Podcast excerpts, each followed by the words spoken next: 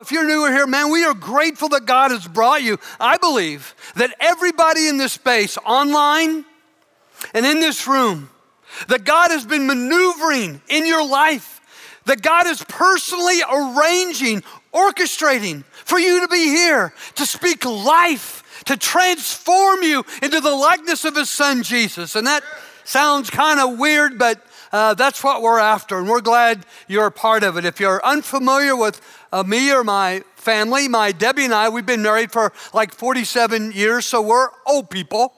And we just returned from a vacation, our annual fall trip uh, to the Rockies. And this is why we go out to Colorado in the fall. The colors are just absolutely brilliant. The aspen trees, I mean, God favored us. It's kind of a guessing game when the trees are going to change.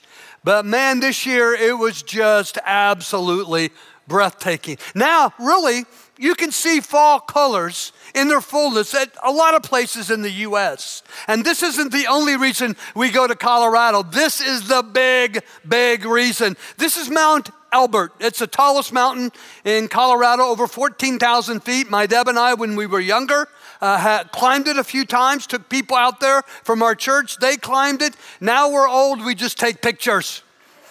And uh, we stay very close to uh, Mount Elbert. Uh, but I wanted to really tell you the story of the first 14,000 foot peak uh, that Deb and I climbed years and years ago. That, pre, that, that picture, go back just a second. That picture I took from the seat of my bicycle. I think next year I'll be using a walker, but um, I'll keep taking pictures. Now, this is the first mountain that Deb and I climbed years ago. Go to the next mountain, please. This is Mount uh, Shavano, also a 14,000 foot peak. This is what we love about central Colorado. It's just miles and miles of 14,000 foot peaks. And I had read, years ago, I had read that at 14,000 feet, Sunlight is 25% more intense, so that everything appears to have an extra uh, dimension, uh, kind of a glow. And I wanted to see that. So we camp out in a mountain meadow at the base of the mountain and uh, are super, super excited the next day to do something we've never done. We had hiked um, the Appalachian Trail, at least 40 miles of it, uh, down in Tennessee. We'd done Midwest hiking, but we had never climbed a mountain. And so today was our day. And uh, we're up early, excited to be on the trail, on the climb, and we climb for hours and finding out that it is a physical challenge, but it's as much a mental challenge. We get up to a, a shoulder of the mountain, and man, I am done. Um, we eat some granola, some uh, jerky, and I tell Deb, man, it's beautiful up here. I don't need to go to the top. I am finished. Um, let's just go. Let's just go back down. She said, You wait here and rest, I'm going to the top. So, like I have for the last 47 years, I followed her. And uh, we kept climbing. We get to the base of the summit, and we've got another 100 yards, 150 yards, up, up, up, hand over hand to get to the top. And uh, now it's Deb who says, I can't go another step.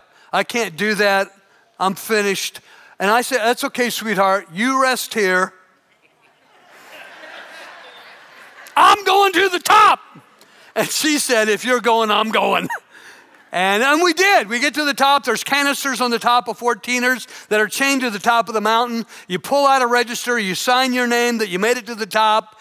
And, um, but what I knew, I would have never finished that, not mentally, not physically, without my wife pushing me, challenging me, supporting me, encouraging me. And I know that Debbie wouldn't have made it to the top without a very handsome man going first and leading her.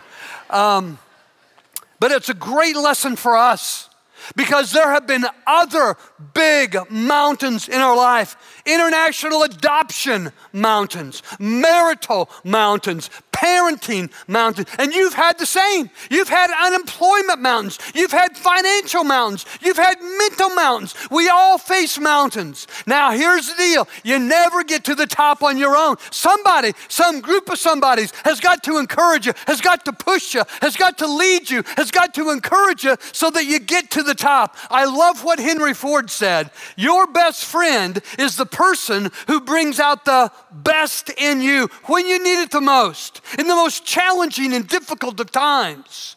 But I'm going to share with you, I'm not a motivational speaker. I love Jesus. I love His Word. I want us all to live our lives by His Word. And here's a spiritual truth that is greater than anything Henry Ford ever dreamed. It takes a whole team to live God's dream. God's dream is an enormous mountain. He has a dream for your life, incomprehensible, phenomenal, but you never get to the top by yourself. Even a best friend, one best friend is not enough to get you to the top of God's dream for your life. It takes a whole team of good, really good friends to encourage you, to challenge you, to, to support you, to direct you, to push you till you get to the top, till you realize the dream of God for your life. You see, a team is a group of friends. And maybe you're already wondering, well, you know, David, I'm I'm really kind of lonely. I, I don't really have anything, one special in my life.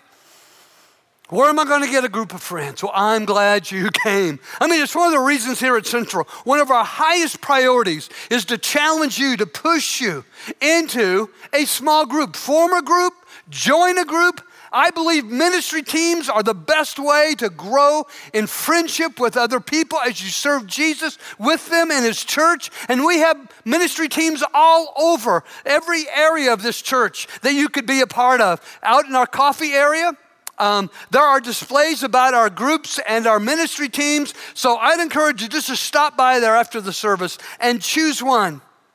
Get connected because it takes initiative on your part.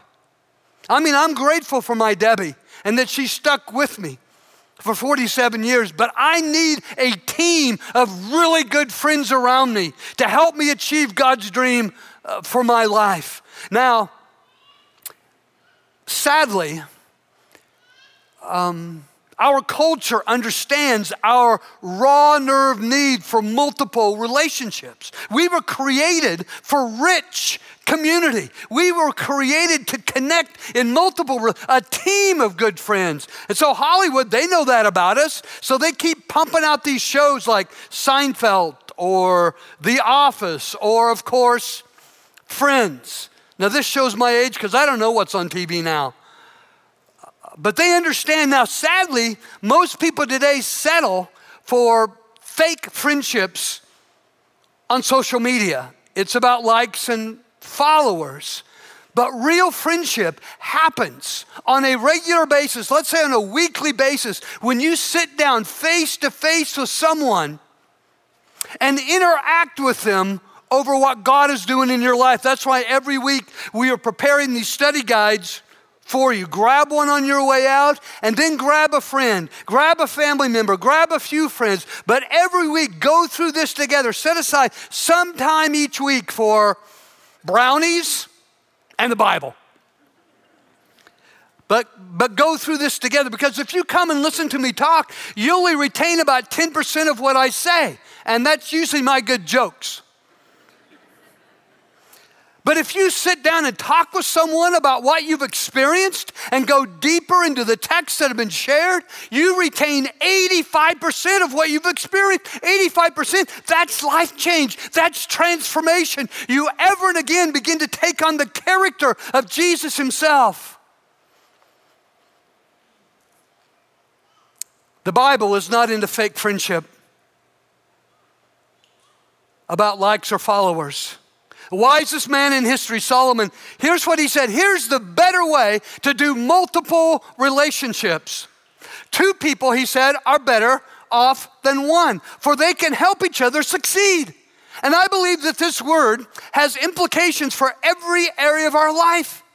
That parenting success, marital success, I need more than my Debbie for a great marriage.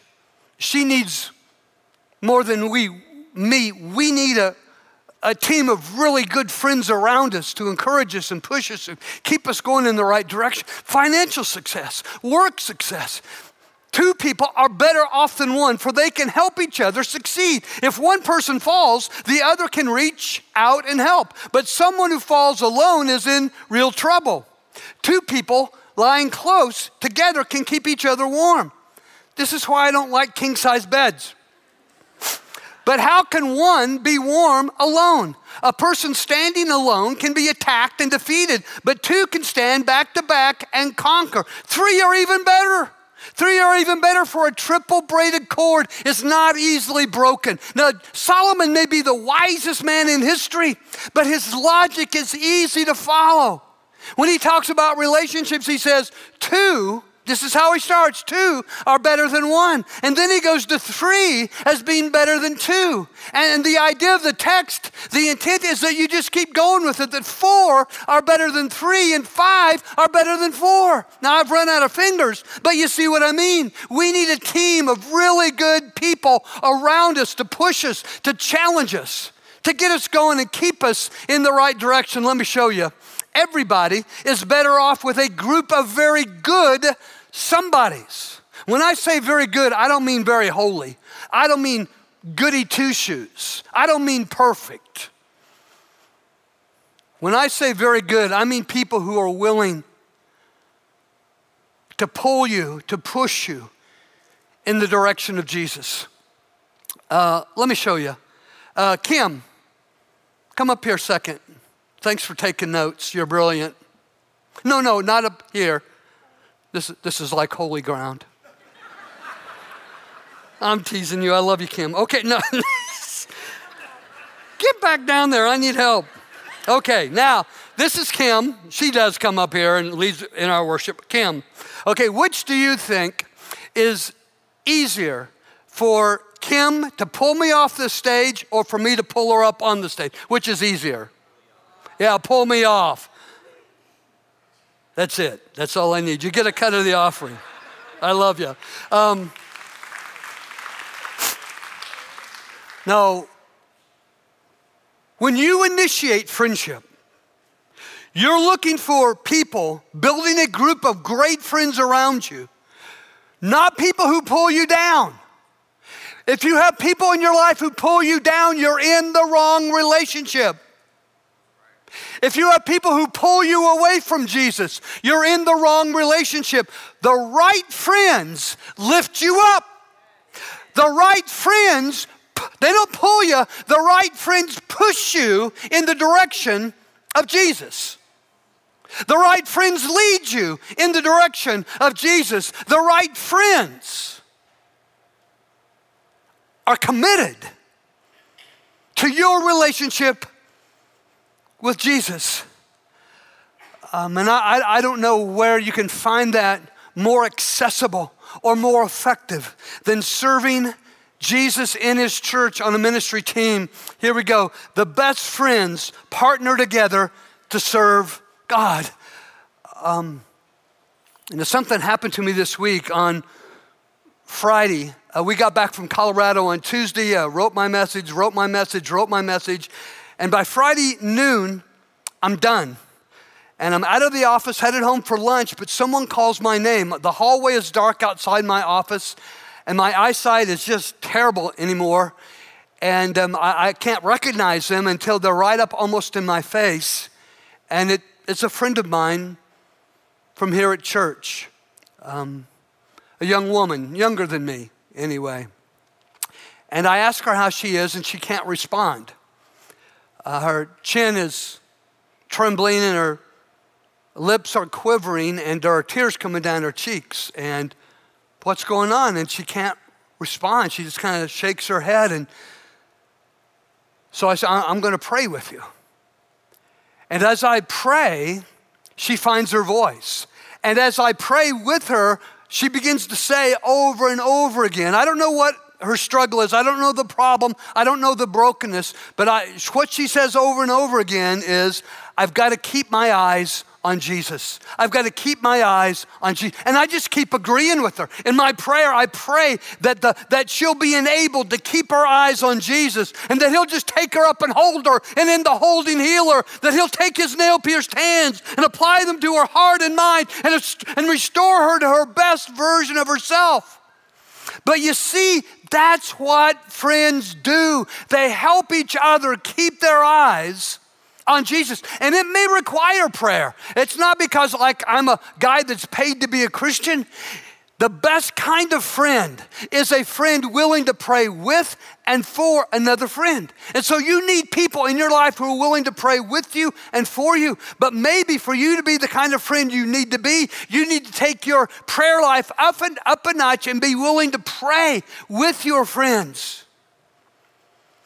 The best kind of friend is a friend who will push you, encourage you, support you, direct you into serving Jesus with them. I talked to a friend of mine here this morning. Uh, she and her husband uh, live in Fort Atkinson. Deb, is that right? They live, pardon me, oh, Cambridge. They drive in every weekend. They're beginning to come in at nine o'clock to serve. She and Kids Works uh, her husband Leo uh, in security. Be my bodyguard, Leo. Um, and then stay for the 1030 service. Last night, I was greeting people at our Saturday night service, and a young woman sitting right in this section down here, her name is Rebecca, and I've known her for a, a number of years. And um, she stops me um, after we shake hands, and she says, I want you to pray for me. And I why? How can I pray for you, Rebecca? She says, Tomorrow I'm going to start serving in Kids Works for the very first time. And I, I began to pray over her the word of God. Ephesians 2.10. Ephesians 2.10 is true of me. It's true of you. It's true of Rebecca. Here's what I prayed. You are the workmanship of God created in Christ Jesus to do good works that God has prepared in advance for you to do. From the day that young woman was born, God had dreamed of this day when she would start serving in Kids Works. And the same is true of you. From the day you were born, God has been dreaming, preparing, planning great things for you to do. You can say no to the greatness. You can say you're too busy. You can say you got other things to do. You can say, well, I'm really not qualified. But God has planned good things for you to do. The best friends you have in your life, and if you want to be a, a best friend to those in, others in your life, then you push them into serving Jesus and you allow them to push you into serving Jesus. You see, the Word of God says, the Apostle Paul writing to the church in Corinth, for we are partners working together for God. That's, that's us. It's one of the reasons that my Debbie and I have stayed here for 40 years as your pastor. It's because you're our friends. Other teams of people have come from other places and other churches and asked us to move but they're not our friends. Those other places, those guys aren't our friends. They don't know us. They don't, you're our friends, and we are here to partner with you in the work of God, serving God together. That's what friends do. You see, if you're newer here, we believe that following Jesus yeah, you follow him into worship, but you also follow him into serving others and you push others, direct others, encourage others to do the same. Um, sometimes people come to church and and this isn't a bad thing, but they come and the first thing on their brain is they want help. And maybe they tell you their problems and me their problems and her their problems and him their problems and nothing helps. You can keep telling a million people your problems and it didn't help. What helps is you becoming a help. Helping is how you get God's help. I mean, we all, here's what I want to show you. We all need to help. That's notice that comes first. We all need to. This is where you get fulfillment and significance and meaning. This is why where you find your purpose in life. You help, you serve. We all need to help. And then guess what? And to be helped. As we serve God, He serves us. As we help Him in ministry, He helps us by ministering to us. Here's what the Bible says Paul writing to the church in Rome I want us to help each other with the faith we have. He doesn't say with a lot of faith. You can have the faith, infinitesimal faith. It's not about the size of your faith, it's about the size of your God. So, with the faith you have, the faith I have, I want us to help each other with the faith we have. Your faith will help me, and my faith will help you. Well, how does this work in reality, in real life? How does my faith help you and how does your faith help me? Well, there are three enormous mountains we are all called to climb. These are the top three. We get these three right. That first mountain Deb and I climbed. Someone asked me today how many mountains uh, we've climbed in Colorado, and for me, it's about uh, two dozen, 14ers. But after that first one, after that first one, we knew we could make it to the top of every other peak we went after. These are the three big peaks of life. You get to the top of these mountains, and anything is possible for God to do in your life. You, you see, as friends, we need to help each other our faith to help each other climb the mountain of integrity. As friends, our faith helps grow our integrity. I'm not going to be a person of integrity. You're not going to be a person of integrity on our own or even with one best friend. We need a group of friends because here's the deal my natural default position is sin. Your natural default position is to do what feels is good for you, even if that means lying or doing the wrong thing. That's our natural default position. So we need people in our lives who hold us accountable and push us, direct us, lead us, support us toward integrity. Here's what the Bible says People with integrity walk safely. And that word means confident and carefree. Confident, that's the opposite of insecure. Confident, that's the opposite of being afraid. Carefree, that's the opposite of worry and anxiety. When we challenge each other, when we support each other, when we push each other in the direction of integrity, we are pushing each other and leading each other in the direction of living with confidence, living a carefree life. That's a big mountain we can't achieve on our own, the mountain of integrity. But there's a second mountain that we can't get to the peak of on our own. We need people, a team of good people around us and it's the mountain of humility. As friends, our faith helps grow our humility. And the, the deal is, I need help with this, and you do, because our default position is to think more about ourselves, to think too much about ourselves, and to think too much about ourselves. Try to, stop, try to spend five minutes right now not thinking about yourself. Okay, I've set you up. Now all I can do is think about yourself. But you know the secret to stop thinking about yourself? It's to think about others, to think about how Jesus can use you to help them, to meet their needs, to serve them. And as, you're, as, as you wrap your heart and your head around serving others, you, you start thinking less and less and less about yourself. I need your help to, to climb the mountain of humility. You need my help to climb the mountain of humility. Now, when you get my help, it's way down here. But when you get God's help, this is where God works wonders in your marriage and in your parenting and in your finances. When you help me, this is kind of help I'm getting from you. Nothing against you, nothing against me. We're just human. But when I humble myself, this is the help I get from God. And this is where the miraculous and the wonders take place in my life. The Bible says this the Lord helps the humble. And so when you the best thing you can do is help me be humble. Best thing I can do is help you grow in humility because as we are humble, then we get God's help, the miraculous. This is just natural help. This is supernatural help. Here's the final mountain mountain of integrity, mountain of humility, and the third mountain. You get these three peaks, you can do anything in your relationship with God and others. It's the mountain of generosity. And our default position, our nature, is to be not selfish so much as afraid. We're afraid that if we're generous with others, that there won't be enough love for us to get what we want for us. And so, as Christ followers, we encourage each other to give. God modeled it for us, didn't He?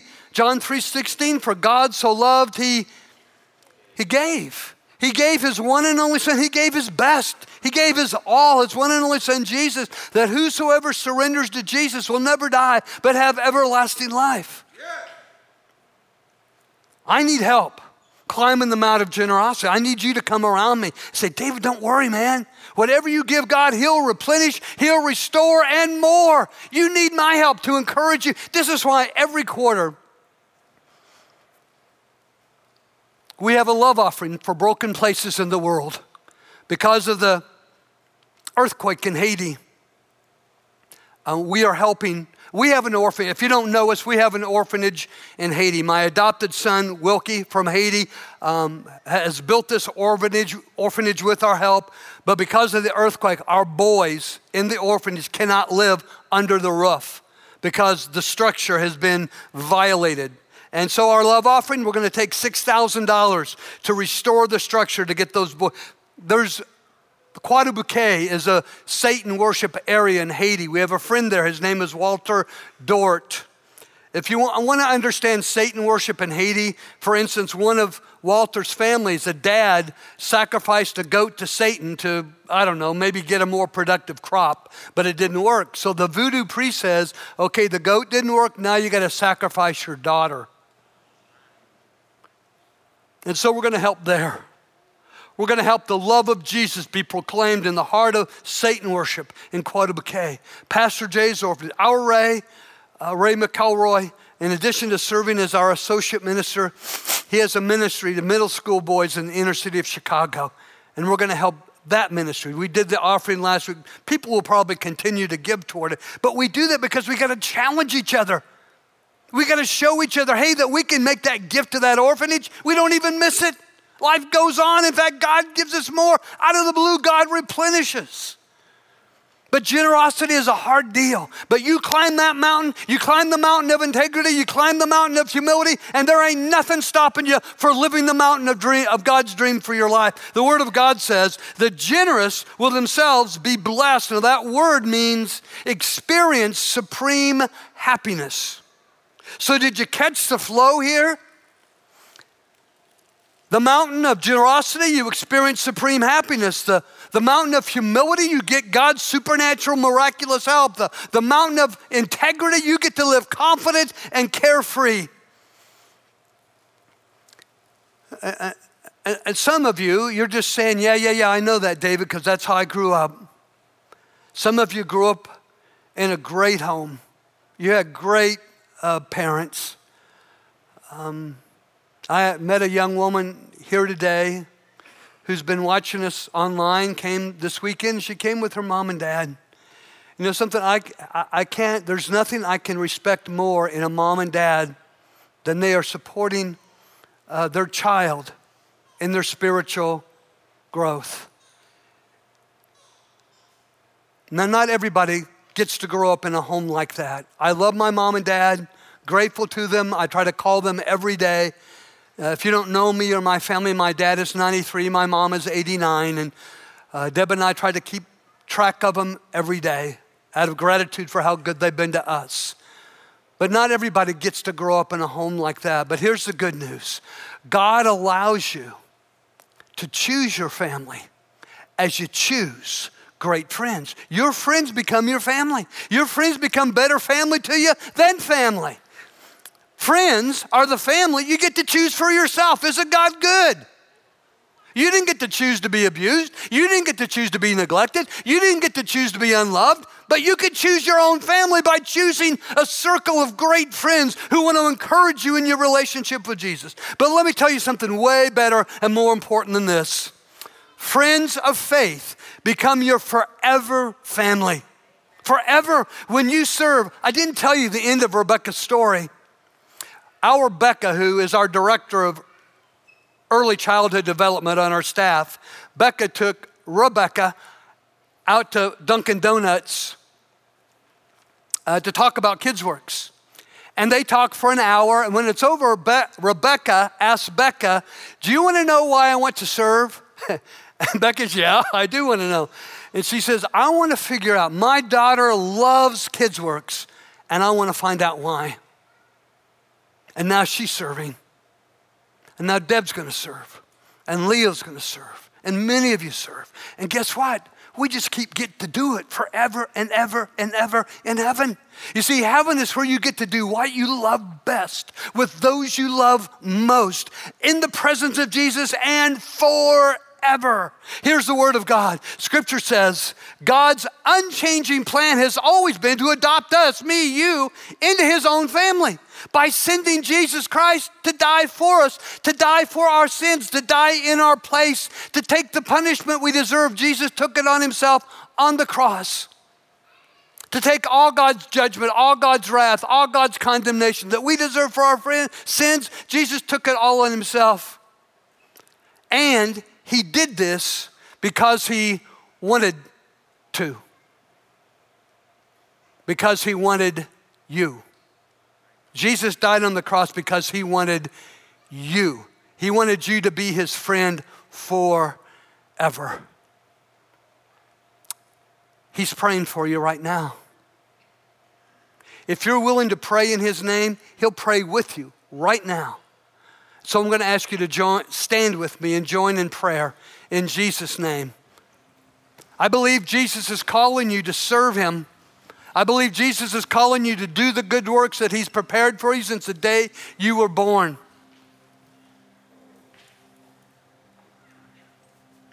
You can ignore Him. You can say later, another more convenient time. Or you can say, I will. Yes, I'll find a place to serve you, I'll find a group, I'll be a friend. You are my friend Jesus who stays closer than a brother. Greater love has no man than this, than you lay down your life for your friends. Jesus, you laid down your life for me.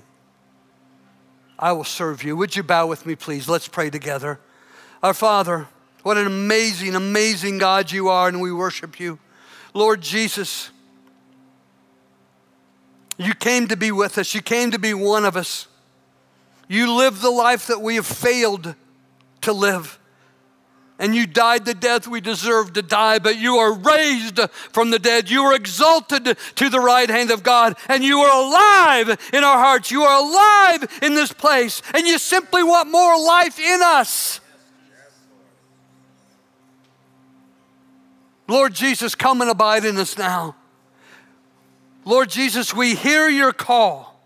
Lord Jesus, we heed, we answer your call. We humble ourselves and seek your face and pray. Your will be done in our lives, just like it is in heaven. In your name we pray. Amen.